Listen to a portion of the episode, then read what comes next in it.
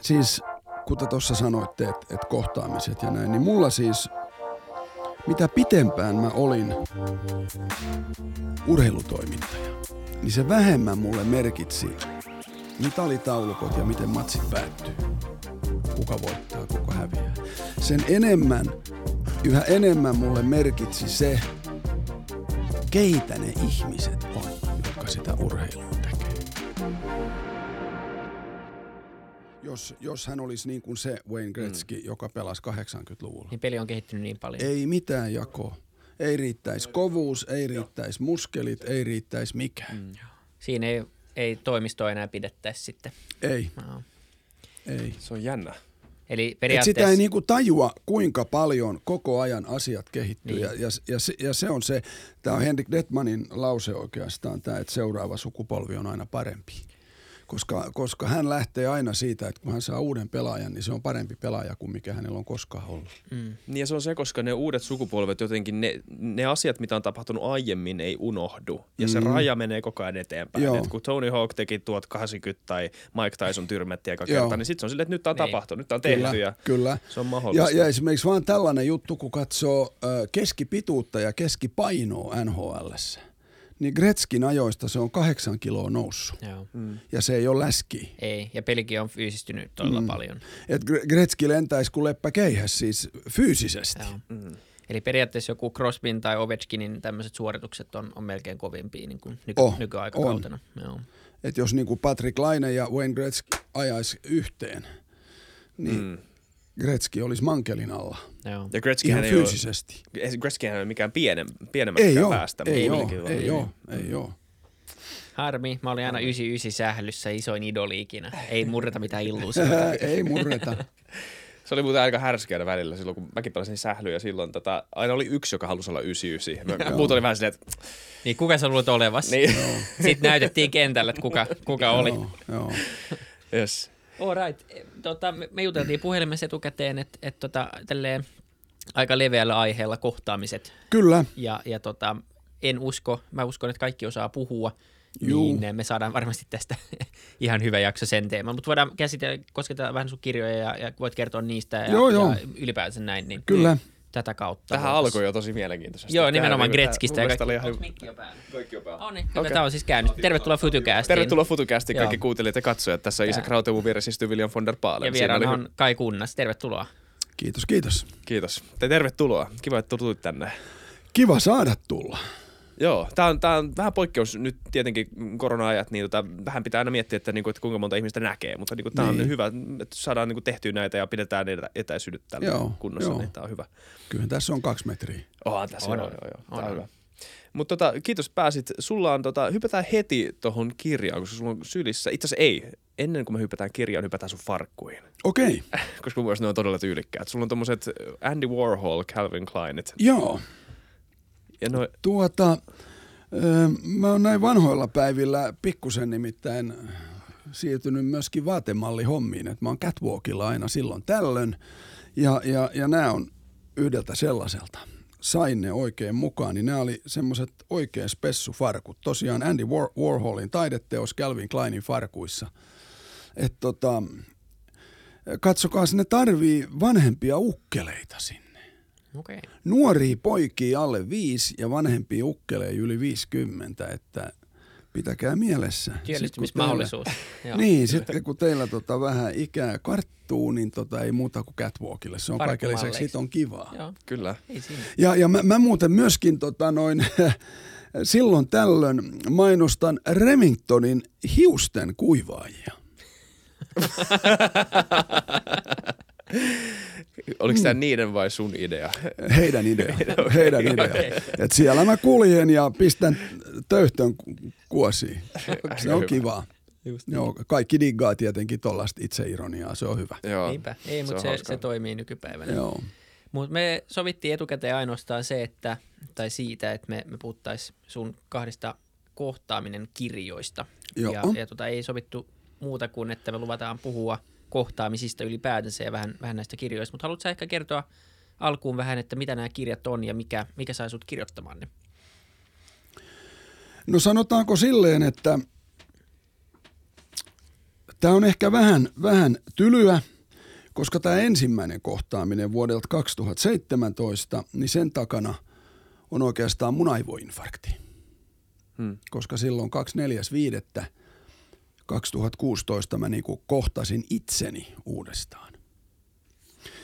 Kun taas sitten tämä toinen kohtaaminen, joka tuli nyt syksyllä ulos, niin sen oikeastaan aiheutti korona. Eli kalenteri tyhjeni, ei ollut futiksen EM-kisoja, ei ollut Tokion olympiakisoja, ei ollut salibandin MM-kisoja, ei ollut, niin kalenteri tyhjeni, niin sitten me ruvettiin tämän Mistake Median kanssa funtsiin, että olisiko kohtaamis kakkosen paikka. Et, et oikeastaan nämä on kirjoja, jotka on niin kuin niin rajulta kuin se kuulostaa, niin vähän sairauksien kautta syntyneitä. Minkälaista se on, kun kohtaa itsensä? No siis jos me ajatellaan sitä 24.5.2016, niin mä olin silloin 53. Oli tulossa 15 olympiakisat Riossa. Mä olin saanut olla niin kuin 27 vuotta mun unelma-ammatissa. Meni lujaa, lisää, lisää, enemmän, enemmän. Seuraavat kisat taas, jees, jees, wow, wow. Sitten joskus, kun ollaan eläkkeellä, tehdään jotain muuta. Nyt painetaan, nyt mennään. Mulla oli vähän niin kuin semmoinen olo, että mä oon kuolematon. On telkkaris, radios, äh, ihmiset tuntee, tietää. Niin semmoinen tavallaan ehkä niin kuin vauhtisokeus iski. Ja sitten tuli se aamu 24.5. Mä olin yksin kotona, mun tyttäret on maailmalla. Nuorempi Brysselissä Belgiassa hommis ja vanhempi Kanadassa. Vaimo oli Lontoossa työmatkalla ja tota, mä olin sitten siinä pessy hampaat ja kaikki oli ok. Mä katoin kelloa vielä näin, että aha, se on 7.40, että no hätä puoli kympiltä piti olla niin kuin Rion olympiakokouksessa Ylellä. Ja Karjalta menee se reilu tunti Ylelle, että ei ollut niin kuin mitään hätää. Ja laitoin deodorantit kainaloon ja sitten piti laittaa se deodoranttipurkki niin kuin takaisin sinne hyllylle, missä se nyt aina on ollut. Ja sitten se niin kuin tälleen näin. Hmm. Kopsahteli siihen hyllyn, hyllyn tota laitaa ja sitten mä niinku vasemmalla kädellä autoin oikeata kättä ja se meni sinne nätisti, mutta vähän oli semmoinen, että mikäs nyt on? Katoin uudestaan kelloa, se oli 7.42 ja sitten mä huomasin, että voi perskele, että toinen poski roikkuu. Ja sitten se oli todella, eihän sitä silloin tajunnut, ei tehnyt kipeätä eikä, eikä mitään, mutta mut silloin mä niinku kohtasin sen Kai Kunnaksen, joka ei osaa puhua, pysty puhumaan, koska ihan siis niin kuin suunnilleen sanotaanko niin kuin tä, tä, tällä, tällaisella ai, ai, ai, ai, ai, aika ja, ja, ja, ja, puhe hävisi, koska se aivoinfarkti, eihän mä sitä silloin tiennyt, että se edes oli sitä, mutta, mutta se iski puhekeskukseen. Tämä on semmoinen, mitä, kun sä puhuit siinä, että se tuntuu, tuntuu kuolemattomalta ja haavoittumattomalta ja miten, miten se, niin kuin, kuinka nopeasti se siirtymä tapahtuu siitä, että sä uskot, että sä oot haavoittumaton, kun sä tajuat, että nyt mä en välttämättä ole? Se kestää vuosia. Se kestää vuosia. Ö, koska silloin ambulanssi tuli sitten jo 7.50. Mä juoksin nimittäin naapurien puolelle sitten ja niinku amua, amua, hmm. Ja he soitti ambulanssin, se oli 7.50 siellä ja sitten mä olin jo 8.59 Meilahdessa. Numero friikki kun on, niin mä muistan kun mut niinku työnnettiin todella kiireen vilkkaa sinne Meilahteen, niin se seinäkello niin kuin vilahti siitä ohi ja 8.59 se näytti. Ei tehnyt kipeätä, ei ollut niin kuin millään lailla silleen huono olo. Enkä mä silloinkaan niin kuin tiennyt, että, että tässä on tosi kyseessä, mutta vasta jälkikäteen, kun mulle kerrottiin, että 6 miljoonaa aivosolua meni minuutissa. Että noin puoli miljardia tuhoutui. Ja mähän en ole neurologi, niin en mä sillä lailla, tai aivokirurgi, että en mä sillä lailla niin kuin edes tiedä ihan, että, että, että mikä tämä on ja näin, mutta, mutta mulla meni siis se tunti 20, kun mä olin Meilahdessa ja neljän tunnin jälkeen ei enää oikeastaan sit tehdä mitään. Mm. Että sit sä oot joko vegetable tai töpseleissä tai et, et näin niin kuin jälkikäteen on tajunnut, että et, et vitsit sentään, että ambulanssi tuli noin nopeasti ja Meilahti on näin lähellä, koska mä olin tullut edellisenä päivänä Puolasta keikalta. Hmm. Ja Meilahdessa siis tyyppi 96 prosenttia aivoinfarktipotilaista saadaan kuosiin, koska Meilahti on maailman paras aivoinfarktisairaala. Ja Puolassa tilanne on vähän toinen. Kyllä. Sitten vielä, kun ei osaa kieltä, niin nehän olisi varmaan ajatellut, että mä oon kännissä. Että niin. se on niin. joku känninen suomalainen, joka on vetänyt votkaa kolme iltaa. Et kaikki tämmöiset jutut, kun on sitten pikkuhiljaa jälkikäteen niin kuin selvinnyt, niin, niin, niin kyllä mä oon aika iloinen ja onnellinen ja, ja etuoikeutettu, että mä saan tässä istua ja jutella teidän kanssa ja jalat pelaa ja kädet pelaa ja, ja puhekin taas pelaa. Mutta kuolematon mä en enää ole, sen mä tiedän. Että lähtö voi tulla ihan koska vaan. Se voi olla hirvi, hirvikolari tai, tai, tai aivoinfarkti tässä ja nyt. Kuinka paljon se muuttaa omaa lähestymistapaa elämäänsä vai muuttaako se? No kyllä se mulla muutti sillä lailla, että, että nyt on nyt. Hmm. Että niin kuin tavallaan vain – on vain kaksi päivää, jolle ei ole mitään merkitystä. Eilinen ja huominen. Eiliselle ei voi mitään ja huomista ei tiedä, että tuleeko se. Et silleen mä oon todella, kyllä mä mielestäni osasin aina, aina elää hetkessä.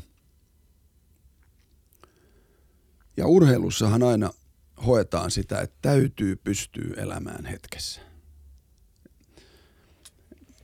että nyt, nyt se on tämä sadan metrin aitajuoksufinaali. Se on nämä kymmenen sekuntia. Nyt mä oon yksin läpi Ruotsiin vastaan 30 sekkaa ennen loppua. Peli on 2-2. Et jos se silloin vähänkin niin kuin häipyy se ajatus, että no huomen sit, niin se on ohi. Ja, ja enhän mä tietenkään olisi sitä aivoinfarktia halunnut – Mutta kyllä se niin kuin sillä lailla muutti ja, ja tavallaan niin kuin paransi mun elämää, että, että mä oon todella läsnä siinä hetkessä, että vaan tämä hetki merkkaa nyt jotain. Niin aika usein se, tai tuntuu, että tämmöisen, no, traumaattisen kokemuksen tai sairauden jälkeen, niin moni muuttaa elämäasennetta ja jos siitä selvii, niin, äh, niin tavallaan se niin, se, se tuntuu monesti kohdalta ainakin, mitä puhuu ihmiseltä, että se on aika selkeä linjaveto sen edellisen ja sen uuden välillä. Mm. Ja, ja tota, kyllä mä ainakin niin kuin olin niin jästipää, että mä muistan, mä muistan niin kuin, että, että, että vielä siellä sairaalassa ne ekat päivät, niin mä vaan niin kuin ajattelin sitä, että perskele, että nyt mä pääsen Rion kisoihin. Että saakeli, ja mä oon ollut 14 olympiakisoissa putkea, ja nyt tää hieno putki katkee, että on tää nyt kanssa. Hmm. Kun nyt mä vaan ajattelen, että ajatella, että mä oon saanut olla 14 kisoissa, ja sitten vielä sain olla Pyeongchangissakin, ja ehkä Tokiossa, ehkä Pekingissä, ei tiedä. Et, et se kääntyi niinku, ja, ja vielä just se semmoinen, että mä muistan, kun mä sitten kattelin niitä kisoja – kun olin vuodesta 92 ollut aina olympialaisissa mukana, niin mä niin kuin tajusin sen, että kato, kato, että olympiakisat kyllä niin kuin järjestetään ilman kaikunnasta. et, et näin niin kuin vinoutuneesti sitä ihminen rupeaa ajattelemaan. Kaikki haastattelut tehtiin, kaikki selostukset tehtiin, kaikki mitalit jaettiin. Ja se tavallaan niin kuin helpotti silleen mun elämää, että ei mua tarvita olympiakisoissa. Että se semmoinen lisää, lisää enemmän, enemmän, että, että minä, minä. Ni, niin, niin, niin se sai niin kuin uuden merkityksen. Et, et tota, ja, ja, ja se, on, se sitten synnytti sillä lailla nämä kohtaaminen kirjat, että mä sitten myöskin, kun vielä sitten puoli vuotta tämän mun infarktin jälkeen, niin mun vaimolla todettiin rintasyöpä. Hmm. Ja hänellä on tavallaan edelleen se tilanne päällä, että sehän on viisi vuotta se, se setti ennen kuin sut niin kuin tavallaan todetaan, että sä olet terve. Niin, niin, niin sitten kun sekin vielä tuli siihen, niin, niin, niin, niin, niin sen jälkeen mä tajusin, että nyt on nyt, eikä sit, että et okei, mun vaimo irtisanoutuu, minä irtisanoudun ja totta kai tämä on niin kuin etuoikeutetun ihmisen mahdollisuus, koska en mä niin kuin, kun tytöt oli pieniä ja näin ja mä, mä tarvitsin 15 päiväisen palkan. Niin en mä olisi voinut tehdä tätä, mutta mut nyt, nyt oli niin kuin mahdollisuus, kun, kun tytöt on jo maailmalla ja heillä on omat palkat ja näin ja asuntolainat on maksettu ja tämmöistä, niin ei ollut ihan joka satasesta ja tonnista kiinni se homma sillä lailla. Niin, tota, niin, niin, niin se, että nyt talvehditaan Espanjassa, nyt ollaan yhdessä, nyt katsotaan toisiamme silmiin, niin kauan kuin me vielä eletään. Se on jännä, miten jos mä mietin nyt omaa suhdetta kuolemaan, kuinka abstrakti se loppujen lopuksi on, että sitä ei, ei sitä kohtaa muuten kuin no rajallinen määrä on isovanhempia, jotka jossain vaiheessa kuolee ja siinä sen kohtaa, mm. mutta mullakin se tapahtuu aika nuorena ja sitä ei silleen ehkä pystynyt niin täydellä sielullaan käsittämään. Ja sitten mm. jossain, jossain videopeleissä, kun mm. joku pikseli ukkeli kuolee suudessa ja se on muka sitten sama asia. Ja mutta toi on jännä, koska sit kun se tulee, sit se ei enää ole sitä. Sittenhän se on niinku just nimenomaan sitä Joo, ja mulle, mulle se on niinku nyt auennut tämmöisenä ehkä lauseena tai ajatuksena, että jonain päivänä kuolen, mutta tänään elän. Hmm. Ja mä oon tosi paljon kyllä miettinyt niin kuin elämää ja kuolemaa tämän viimeisen vuoden ajan. Mun isä kuoli siis 1989 silleen tosi nopeasti, että hänellä todettiin aivosyöpä 30.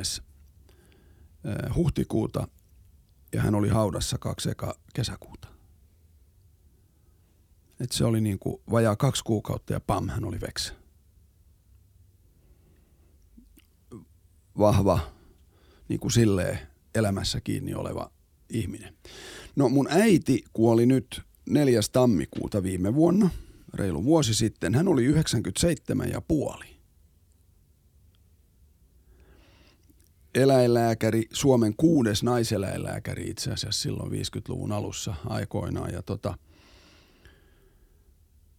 ja tavallaan hän oli niin kuin 5-6 vuotta tosi tosi huonona.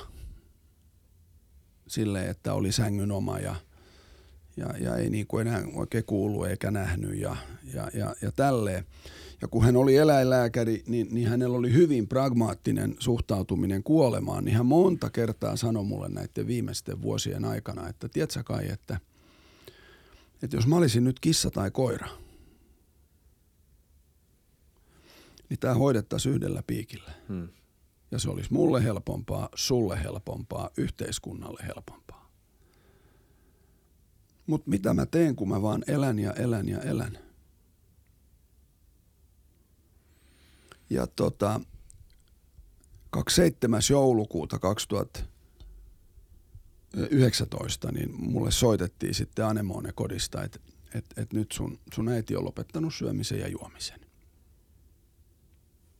Että hän ei jaksa elää enää. Ja sitten oli viikko ja Eeva oli poissa.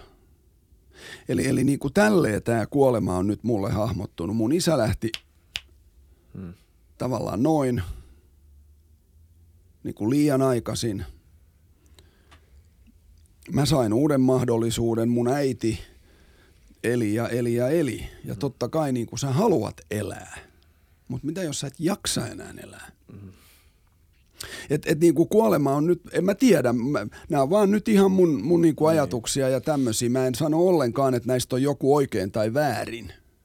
Niin, eikä semmoisia varmaan olekaan. Mutta se on jännä, niin kuin sanoit, niin se hahmottuu vasta konkretian kautta. Joo. Mutta se on erittäin abstrakti asia, ihan sama, että nuori vai Joo. vanhempi. Mäkin olen menettänyt ihmisiä aika nuorena. Ja sitä kautta ymmärtää sitä varmasti vähän enemmän kuin semmoisessa tilanteessa, Joo. missä semmoista ei yhtään sattunut. Joo. Koska se se on niin abstrakti asia ja sitten vasta kun se tulee lähelle, niin sen ymmärtää, Joo. mitä se tarkoittaa ja mitä se oikeasti tarkoittaa, Joo. eikä vaan tarkoita vaan niin kuin paperilla. Joo. Ja se muuttaa myös omaa elämäasennetta, se on ihan selvä asia. Ähm. Ja, ja kun me sitten, siis kuten tuossa sanoitte, että, että kohtaamiset ja näin, niin mulla siis, mitä pitempään mä olin urheilutoimittaja, niin se vähemmän mulle merkitsi mitalitaulukot ja miten matsit päättyy. Kuka voittaa, kuka häviää. Sen enemmän, yhä enemmän mulle merkitsi se, keitä ne ihmiset on, jotka sitä urheilua tekee.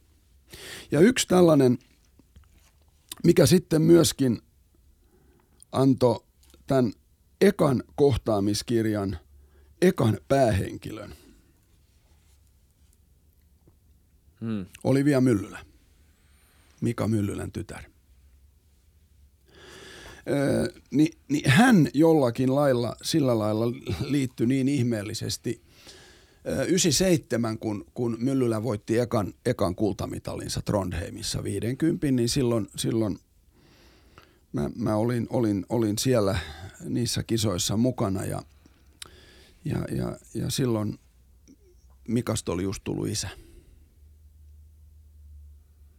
Et siellä oli myöskin ähm, hänen vaimo lasten rattaiden kanssa siellä 50,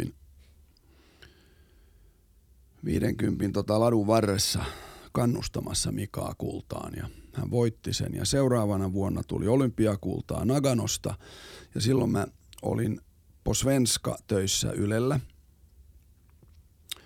Ja sen kultamitalin jälkeen pari päivää sen jälkeen, niin hän tuli meidän studioon vieraaksi niin, että mä sain haastatelta häntä oikein kunnolla ihan puoli tuntia rauhassa. Ja, ja mun viimeinen kysymys hänelle oli, että no niin, nyt sulla on MM-kulta ja olympiakulta, että mitä sä vielä elämältä kaipaat?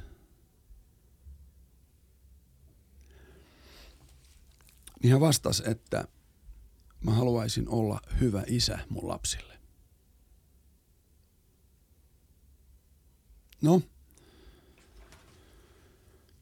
sitten tuli Lahden doping-skandaali. Myllylä niiden, niiden joukossa siellä. Alkoholismi paheni. Sankarista tuli roisto. Ja se hyvä isä oli välillä hyvä isä, mutta välillä tuli ikkunoista ja ovista sisään. Pahasti päihtyneenä. Ja, ja tota, Olivia, hänen, hänen, hänen tyttärensä sitten, niin hänellä on jopa Mika Myllylän isän nimmari tatuoituna tuohon tohon käteen. Koska hän on paljon miettinyt tietenkin kuolemaa ja omaa elämää ja miksi kävi niin kuin kävi isälle. Ja, ja tota,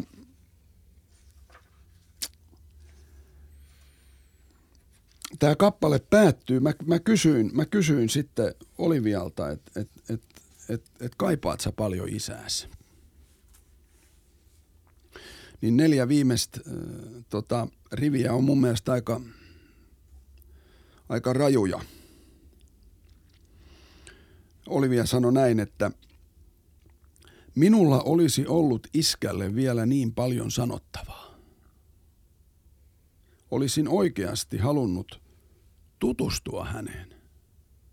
Toivon, että olisin voinut auttaa häntä, asettua hänen asemaansa, tuntea sen kivun ja ymmärtää miksi. Niin moni asia jäi selvittämättä. Jäljellä on vain toive, että iskä näkisi minut jostain ja tietäisi, että kaikki on hyvin. Ja kun mä niin kuin itse taas sit mietin itseeni, niin mä tunsin mun isän. Me oltiin tosi läheisiä. Ja taas mä ajattelin, että vitsit, kyllä mulla on ollut niin kuin hieno elämä. Että Olivia miettii niin kuin loppuelämänsä, että, että kuka mun iskä oli. Koska silloin kun hän oli se koko kansan, jee, kultaa, kaitsuki hehkuttelee, niin...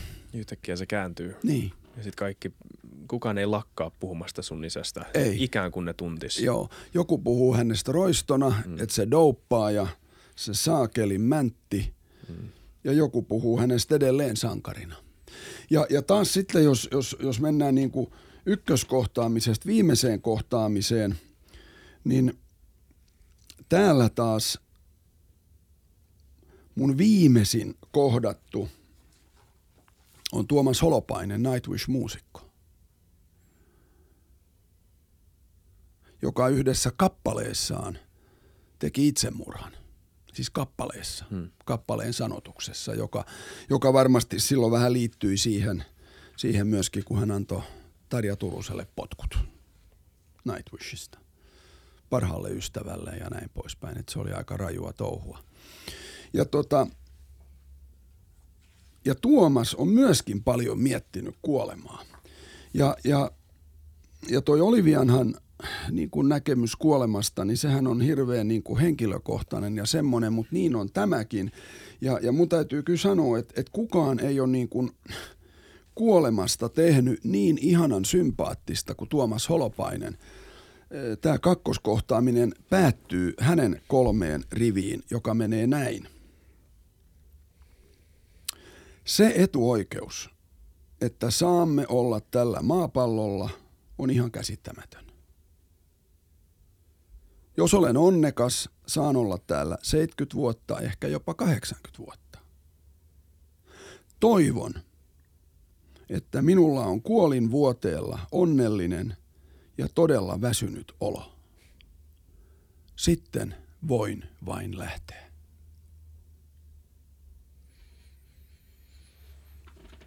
Kyllä. Ei sitä niin kuin, musta tuntuu, että, että on paremmin kuolemaa ei voi kohdata – onnellinen ja väsynyt, sitten voin vain lähteä. Ja mä luulen, että mun, mun isä tavallaan oli onnellinen ja väsynyt, kun hän lähti. Ja, ja mun äiti joutui sitten vähän jeesaamaan, kun ei tullut lähtöä. Hän oli jo liian väsynyt. Varmaan onnellinenkin, mutta liian väsynyt ehkä ihan ollakseen onnellinen. Niin sen takia mä oon niinku tajunnut, että että jos mulle tulee lähtö tämän haastattelun aikana, niin mä oon saanut elämältä ihan kaiken. Silloin mä oon onnellinen, väsynyt, mä lähden. Hmm. Ei se sen ihmeempää. Mutta mä, mä taas painotan, toisen kenkiin ei voi niin tässä astua. Että nämä on nyt vaan mun ajatuksia, mutta mut, mut kyllä myöskin kun ihmisiä tapaa ja, ja heidän kanssa juttelee, niin, niin, niin, niin, niin kyllä sieltä oppii paljon. Ihan varmasti. Ja jotenkin tuntuu, että, että aika harvoin huomaa, että jotenkin havahtuu itse nyt siihen, että aika harvoin tämmöisiä keskusteluja käy. Oli sitten podcasti tai ihan vapaa-ajalla, mm. missä puhutaan kuolemasta. Ja mm. miten vaikea aihe se on, vaikka Joo. sitä onkin kohdannut. Ja vaikka se on tosi luonnollinen juttu. No se on ainoa Ehkä asia, mikä tapahtuu niin. kaikille, niin. se ja syntymä. Että se on niin. niin siinä mielessä, niin siitä pitäisi, ja ehkä siitä puhuminen, ja mä ymmärrän, että se tuo paljon ahdistusta monelle. Ja varmaan tuo kaikille jossain määrin. Tietenkin eihän se – se ei ole ehkä maailman semmoisen, semmoinen niin positiivisen aihe, ja, ja, mutta jotenkin kuitenkin niin siitä puhuminen varmasti olisi aika tärkeää mm. laajemminkin ja sen jonkinlainen ymmärtäminen. Koska sanotaan näin, että kyllä mäkin kuolemaa pelkään. Mä olin kysymässä just. Että kyllä mä pelkään, että mä saan koronan. Hmm. Ja sitten mä oon kuusi viikkoa jossakin laitteissa ja en pysty hengittämään ja, ja kyllä mä pelkään, että hirvi juoksee tai että nyt kun on näin kauheat kelit, hmm. kun on ollut, että yhtäkkiä joku rekka tulee päin naamaa. Onko se se kuoleman hetki tai se tyhjyys sen jälkeen? Tai, mi- tai, tai mikä se, mikä se tiedä, ikinä onkaan tiedä, sen jälkeen. kun mä en ole kuollut. Niin se on just se, että eihän sitä tiedä. Niin mä en voi tohon vai- ja mä luulen, että se siinä pelottaa, että kun ei tiedä. Niin. Ja, ja se on myöskin taas, kun, kun tätä Tuomas Holopaista tota, haastattelin. Se oli ekaa kertaa, kun mä tapasin hänet tai kohtasin. Se, nää ei ole haasta. Me just juteltiin Williamin kanssa siitä, että, että, että ei kysymyksiä. Hmm. Kohdataan, ei haastatella.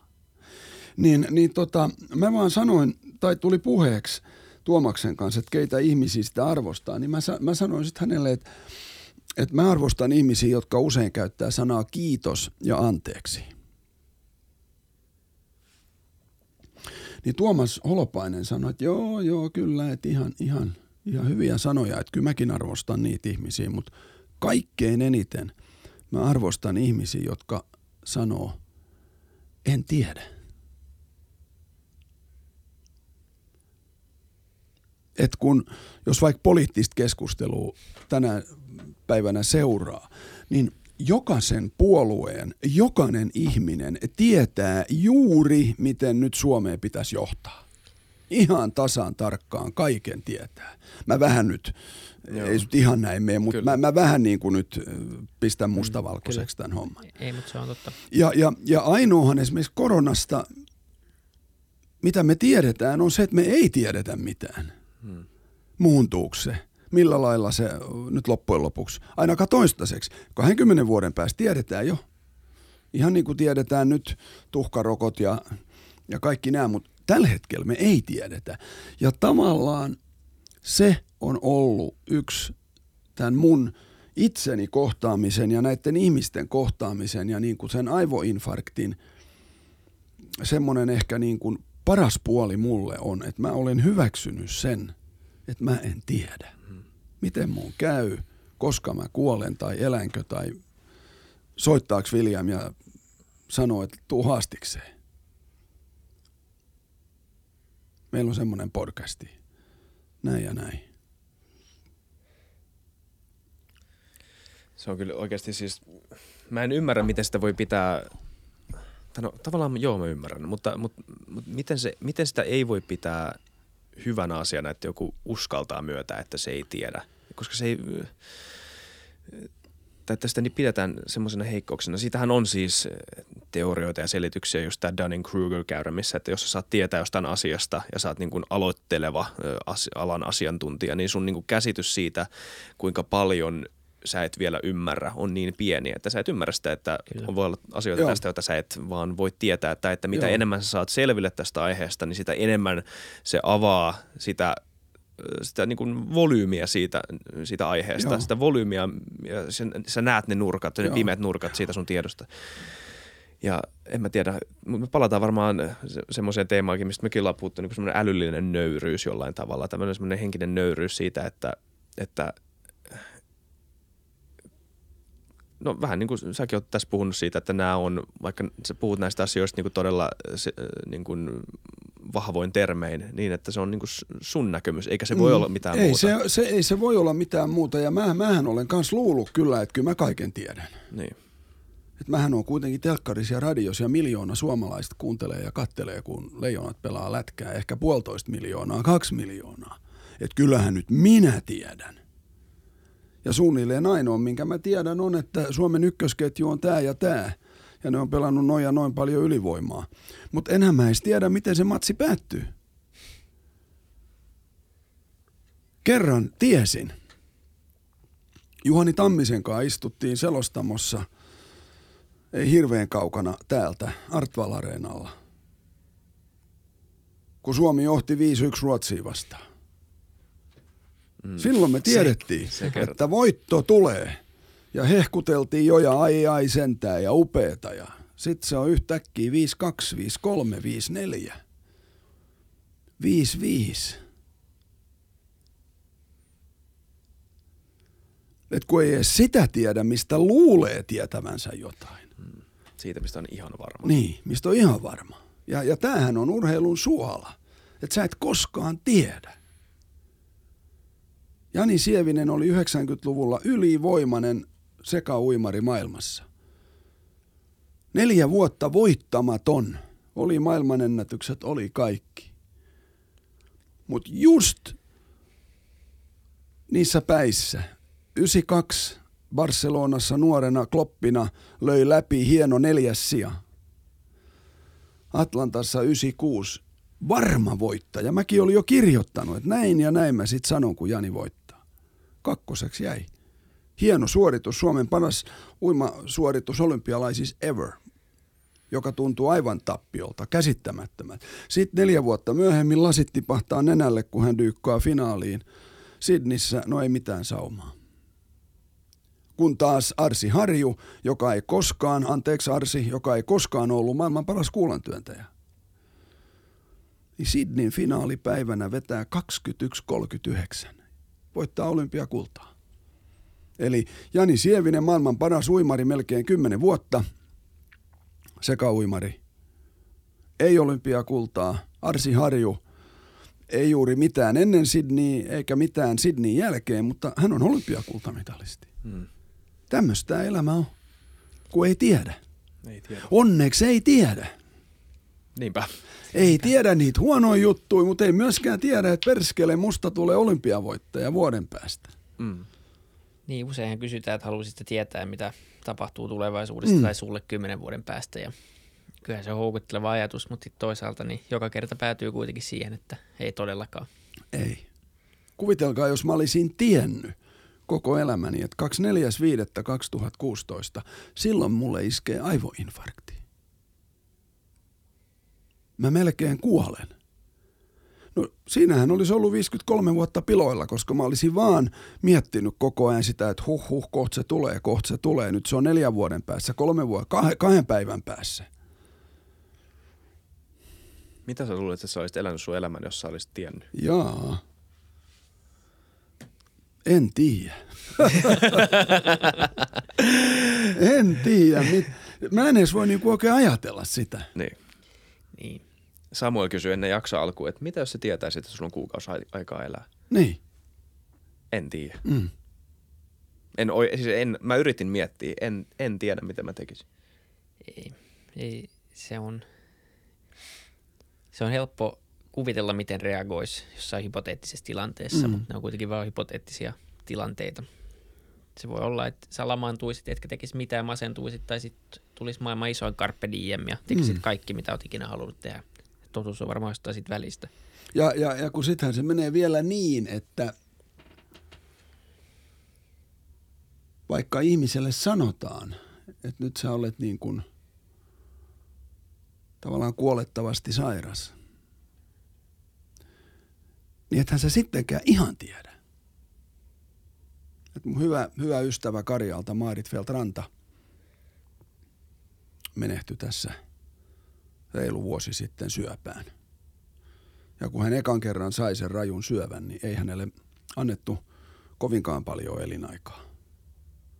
Mutta olisiko se nyt ollut jopa yhdeksän vuotta, kun hän, kun hän kuitenkin sitten eli. Mun appiukolla on ollut 12 vuotta syöpä, vaimolla nyt neljä vuotta. Ja kun tässä juteltiin vähän kimpassa, että että seuraava sukupolvi on aina parempi, niin jos syöpää ajattelee, niin sehän oli niin kuin varma kuolema 60-luvulla. Vielä kun mun isä 80-luvulla sen sai, niin ainakin aivosyöpä vei tosta vaan. No nyt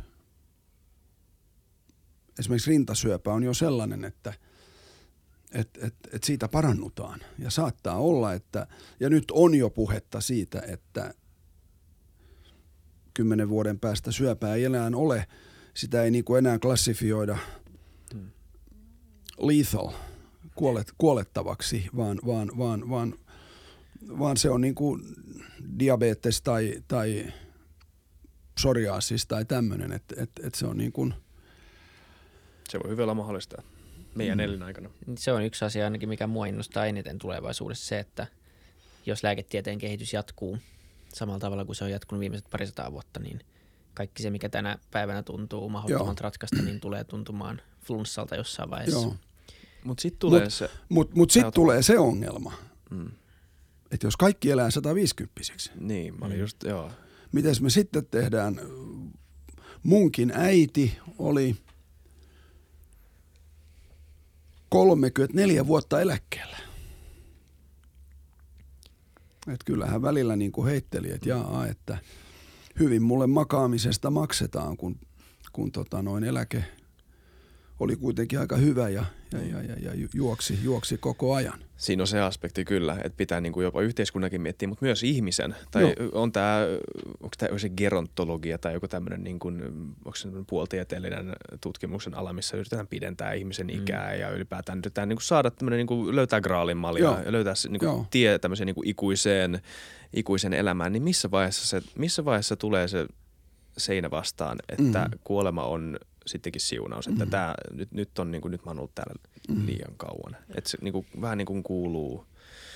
Mun, mun äidille se oli, niin. sanoisin, siunaus. Ja jos nyt tässä ajatellaan, mitä Tuomas Holopainen sanoi, niin, tota, niin 70-80 vuotta. Mm. Koska mietin, mikä sanoin kuvailematon painajainen ikuinen, semmoinen niin kuin täysin, täysin, täysin loppumaton, täysin loppumaton sama juttu koko Joo, ajan. Sä, sä, sä, elät miljardi vuotta, siellä toiset miljardi vuotta, sä tajut, että, on, että on, tää Siinä on muutamat ole. olympiakisat koluttu siinä vaiheessa. On, niin. on, on.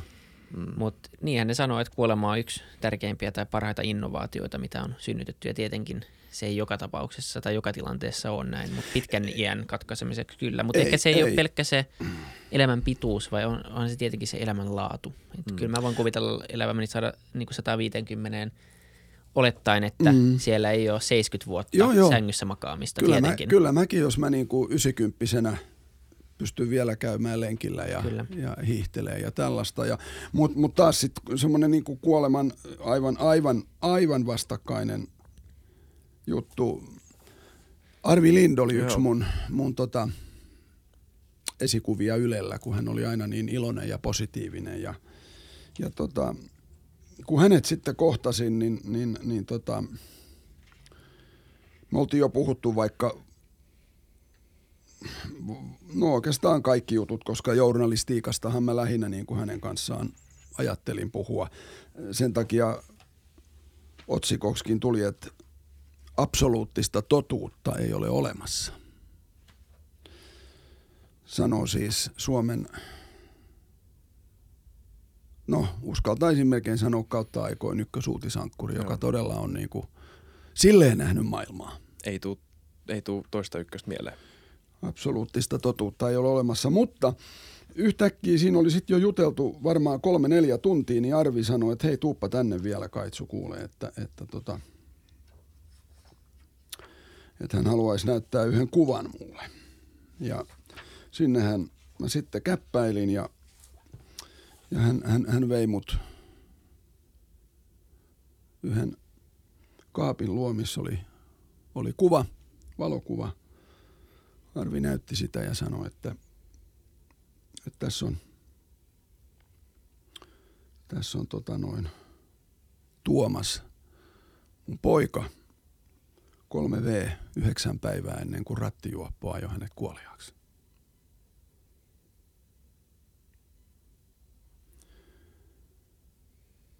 Ja siihen ei oikein Arvilla eikä mulla ollut niinku mitään niinku hyvää sanottavaa.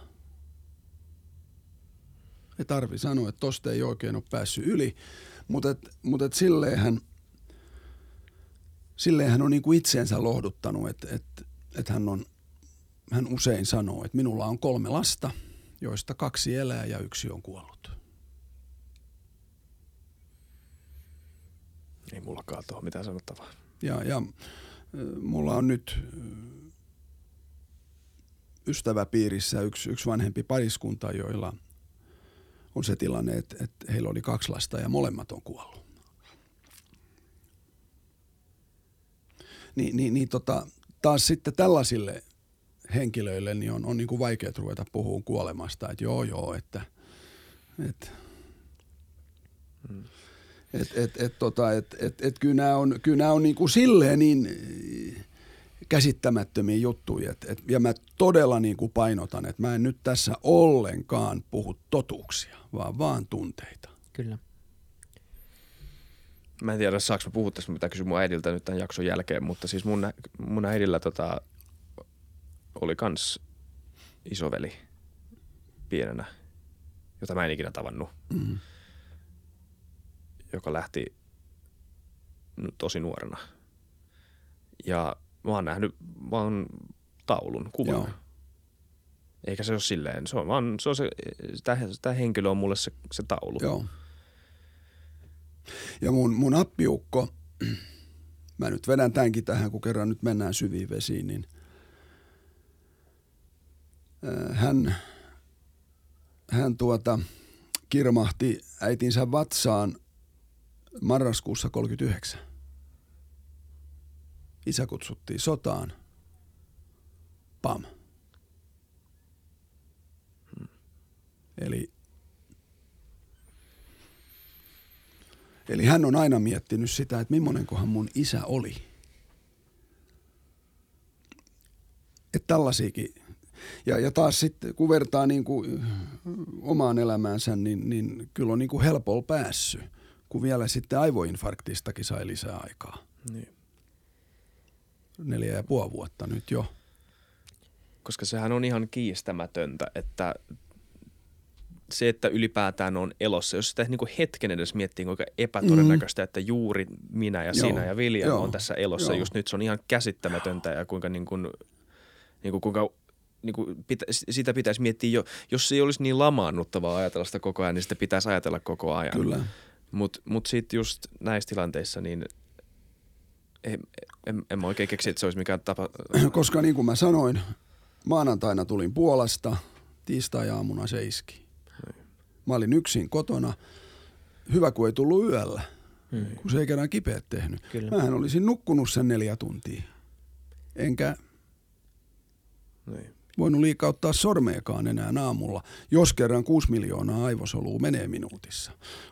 Vaimo kyllä vähän, vähän, vähän mietti, että höp, höp, höp, höp, että ei sulla niin moni voi olla.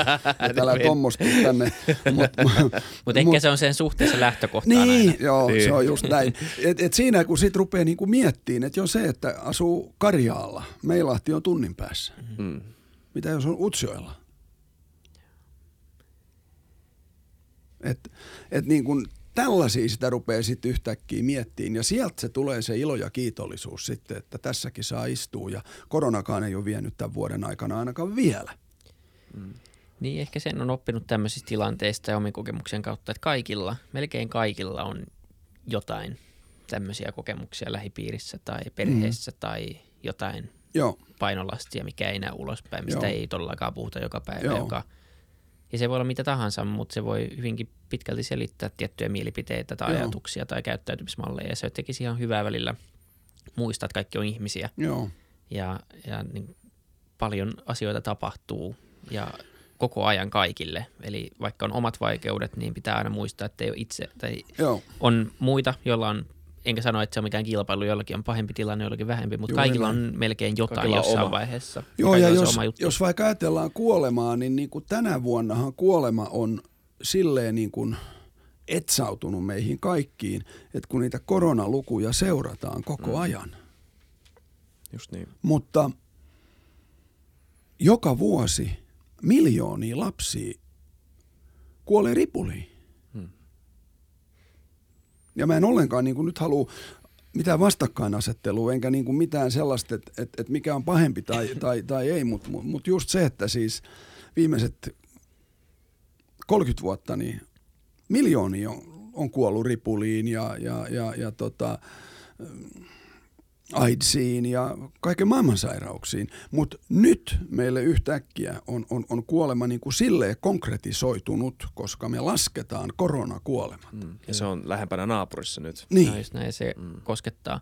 Se on se Sam Harrisin esimerkki käyttää aina sitä, että miten no, on tutkittu, miten saadaan ihmiset lahjoittamaan hyvän tekeväisyyteen ja, ja tukemaan ö, lapsia. Niin se, että sä teet tarinan yhdestä lapsesta, jolla on Joo. se ripuli, Joo. niin tosi suuri osa lahjoittaa. Sulla on, jos sillä on sisko, jolla on Joo. myös ripuli, niin se tippuu Joo. radikaalisti. Jos sä sit puhut miljoonista, jolla on, niin ketään ei enää kiinnosta. Ja se ei ole ihmisen pahuutta tai välinpitämättömyyttä, vaan se, että me ei pystytä samaistumaan enää Joo. siihen isoon massaan. Ja, ja tämä on se, se, niin kuin se kohtaamisen vahvuus, että mm. nyt me kohdataan, meitä on neljä tässä huoneessa ja me kohdataan kaikki.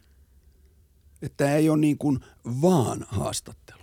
Ja se on se, on se urheilunkin niin kuin suola, että, että, että, tota, että, että ihmiset sitä tekee.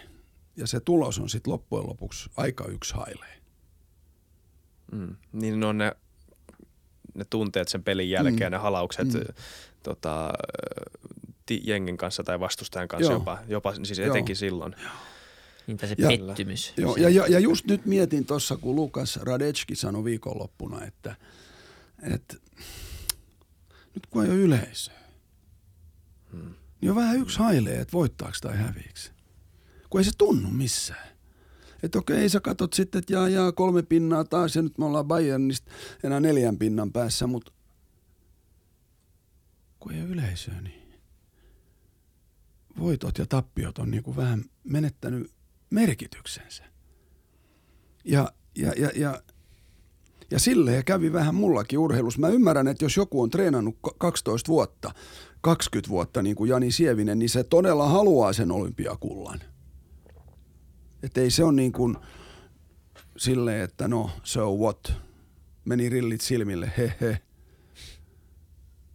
Kun mä en ole treenannut 20 vuotta ja satsannut niin kuin siihen kaikkeen. Niin. Mutta mutta silti urheilu, tämä meidän, meidän tota, yhdistetyn kundi Ilkka Herola sanoi myös hyvin, että et eihän tässä olisi mitään mieltä, jos se vaan olisi kysymys siitä, että mä voitan ton kisan. Et jos ei kaikki ne treenit ja se niinku hiki ja se mitä mä laitan siihen, niin jos ei silloin mitään merkitystä, vaan sillä päivällä, että pam, tuolla mä sen voitan, niin. Mm. Ja sama pätee elämäänkin, että, että ei, jos se on vaan se päämäärä eikä se matka, mm. niin sitten jossain vaiheessa niin huomaa, että ehkä, tai näin, näin sitä sanotaan, että, että sitten voi olla aika tyhjä olo, kun siihen tavoitteeseen Joo. pääsee, että se tavoite siirtyy vaan horisontissa vähän kauemmas ja, koko ajan. Ja tämä mun oma kohtaaminen, just se, että, että, että tosiaan niin sitä niin kuin eli 53 vuotta eikä oikein huomannut, että oli elänyt. Koska aina oli seuraavat kisat. Sori, mä en nyt ehdi. Koska mun täytyy. Kun Rio on tulossa. Mennään sitten eläkkeellä Espanjaan talveksi tai lomaillaan tuolla tai tehdään jotain semmoista. Nyt, nyt, kato, nyt on kisat. Joo. Ei olisi ollut aikaa futukästiin. Ei olisi. Joo, ei. ei. Näin se on. Jep.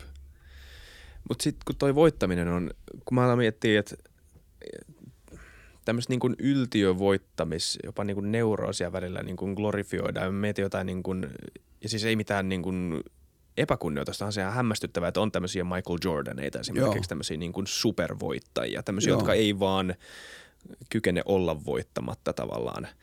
Mutta sitten sit kuulen näitä tarinoita ihmisistä, jotka niin kun tuntee, on ollut Jordankaan niin läheisissä arkisissa tekemisissä. Joo. Niin puhutaan niin pienistä niin jostain mm, pingispeleistä tai jostain pienestä vedosta, jostain tämmöistä, jostain niin shakkipelistä tai jostain niin kuin peukkusodasta tai jostain vastaavanlaisesta, niin se sama niin kuin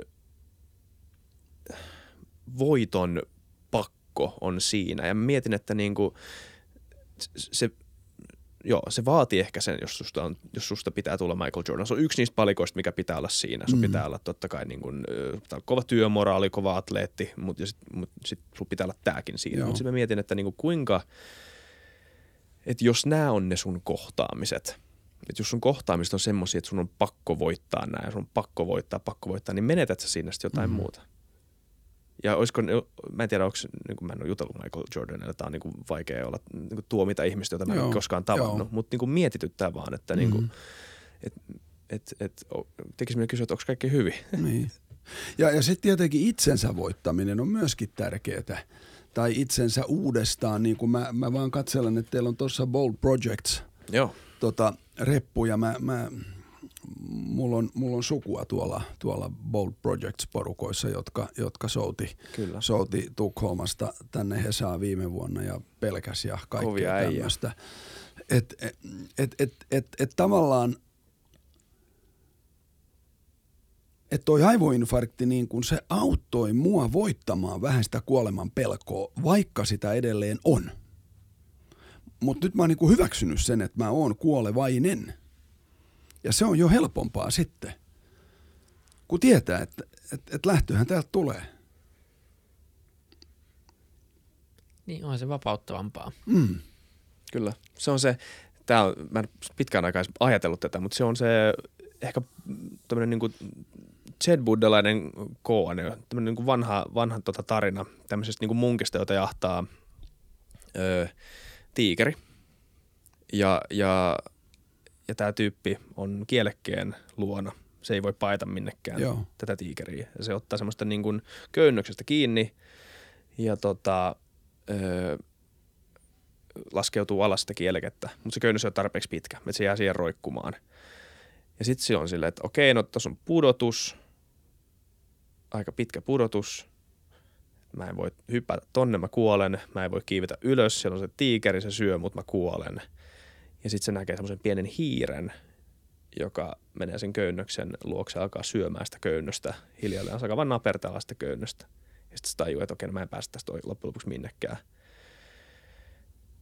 Ja sitten se näkee siinä semmoisen puskan, missä on mansikoita.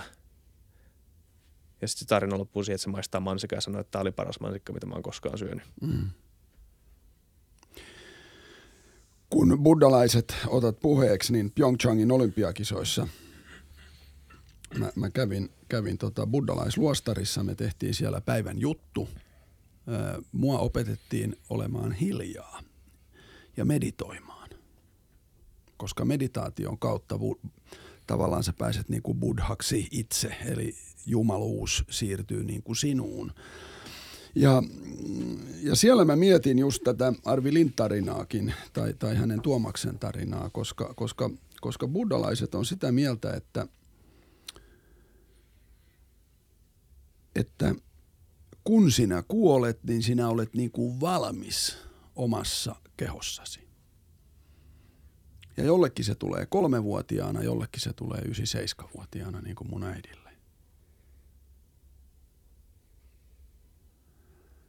Ja että se elämän pituus ei niin kuin heille merkkaa mitään, koska olet valmis ja siirryt seuraavaan. Että he ei myöskään tuomitse itsemurhaa, hmm. koska itsemurhahan kuitenkin meidän kulttuurissa on myöskin tavallaan niin kuin – että mitä. Mutta mut buddhalaiset selittää itsemurhankin, että niin, niin. You're ready in yourself, tavallaan. Niin. Mitä mieltä sä oot esim. eutanasiasta ja tämmöisistä asioista? Että saa, onko ihmisellä niin kuin loppujen lopuksi jossain vaiheessa semmoinen tilanne, että ne sais päättää? Niin, no tavallaan mun äiti päätti. Just niin. Koska mä ymmärrän myöskin, että lääkäri ei voi tulla – päättämään eutanasiasta. Kenenkään puolesta. Niin, koska se on lääkärin etiikkaa vastaan ja silloinhan Hertta Leivi, jos joku Trump olisi yhtäkkiä lääkäri. Mm. Mitäs sitten tapahtuisi? Mm. Siinä on monta ongelmaa, mutta tota... Et, et, tota, et, et, et sillä lailla en tiedä. En tiedä. en, en, en, en, en tiedä. Mä luulen, että mä tiedän, mikä tämän jakson nimi on. joo, joo. Tämä on, tämä on En tiedä futukaasta. Kuunnelkaa En tiedä futukaasta. et, et, et, tota, ei tuohon pysty oikein. Varmaan se on jollekin ihmiselle oikein, jollekin väärin. Mutta sehän on just se, että kun se täytyy tavallaan tehdä ulkopuolelta niin. niin siitä se ongelma syntyy. Mutta niin kuin sanottu, mun, mun, mun äiti lopetti syömisen ja juomisen. En tiedä, miten hän sen teki, ei musta olisi siihen, ainakaan nyt. Mutta Ja totta kai on paljon juteltu vaimonkin kanssa, että mitä jos musta olisi tullut veggie. Että mä makaisin nyt töpseleissä. En pysty puhumaan enkä. Mm. Et, et. Ja että mistä aika, mistä ajan skaalasta sekin oli kiinni. Niin. Et tota, et kyllähän näissä kohtaamisissa on, on vaikka mitä. Chef Kikuchi kertoo, millaista oli olla Kosovo-Albaani.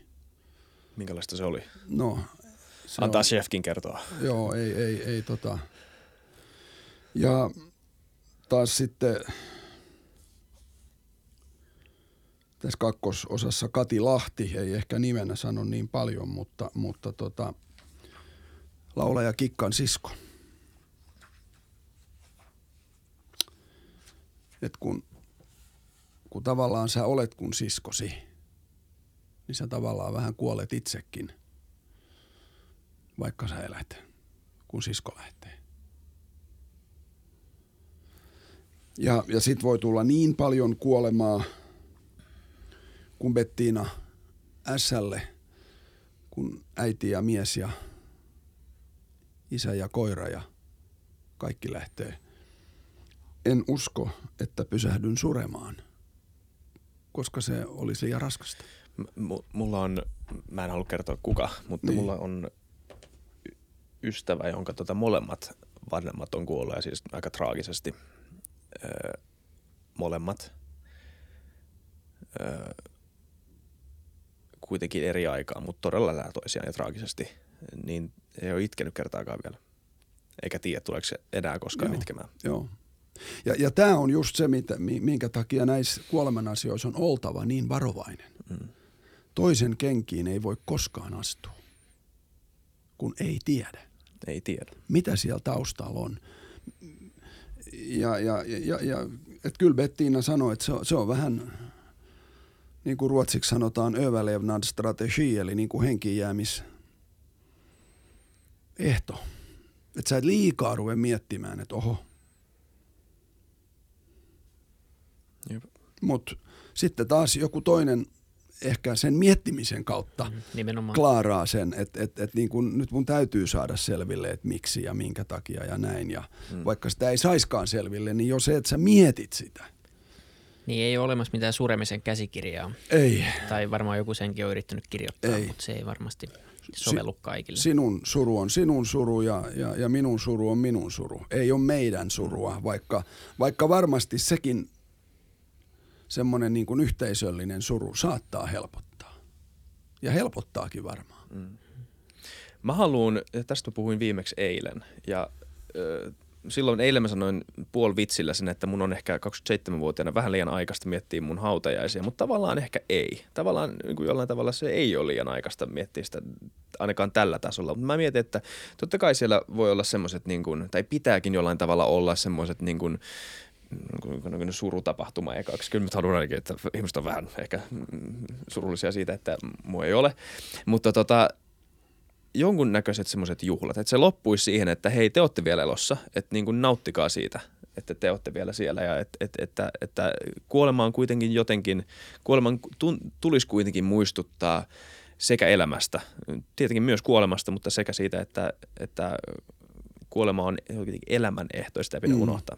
Niin varmaan harvemmin poismenevä ihminen haluaa, että jäljelle jäävät ihmiset ei eläisi tai jäisi mm. pelkästään suuremman aikuisesti mm. ja pysähtyisi kokonaan paikalle. Et en, en usko, että se on kenenkään.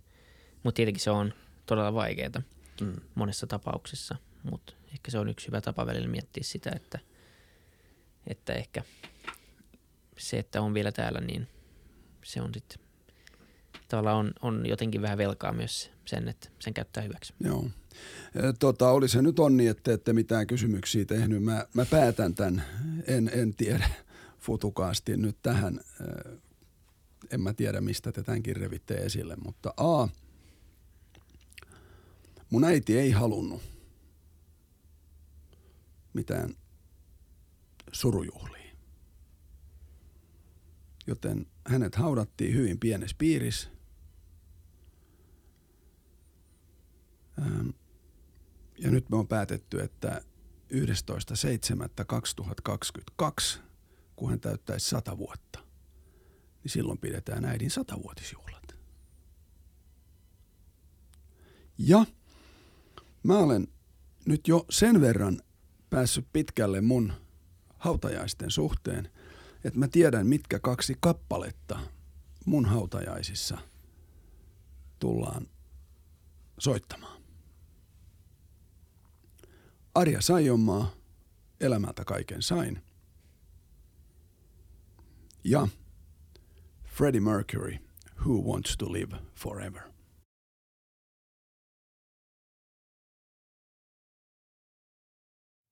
Kiitti kaikille kuuntelijoille, yhteistyökumppaneille ja FutuCastin koko tiimille. Isa Kraution ja William von der Baalinin lisäksi, Isa Kraution minä, tiimiin kuuluu tuotantovastaava Samuel Happonen ja media vastaava Tuumas Lundström. Ja kiitos Niko Noanalle tästä upeasta tunnaribiisistä, joka on mukana Lululandissa. Seuratkaa mitä somessa nimimerkillä FutuCast, millä tahansa podcast-alustalla ja niin ja saa arvostella. Mielellään. Thanks. Moi moi.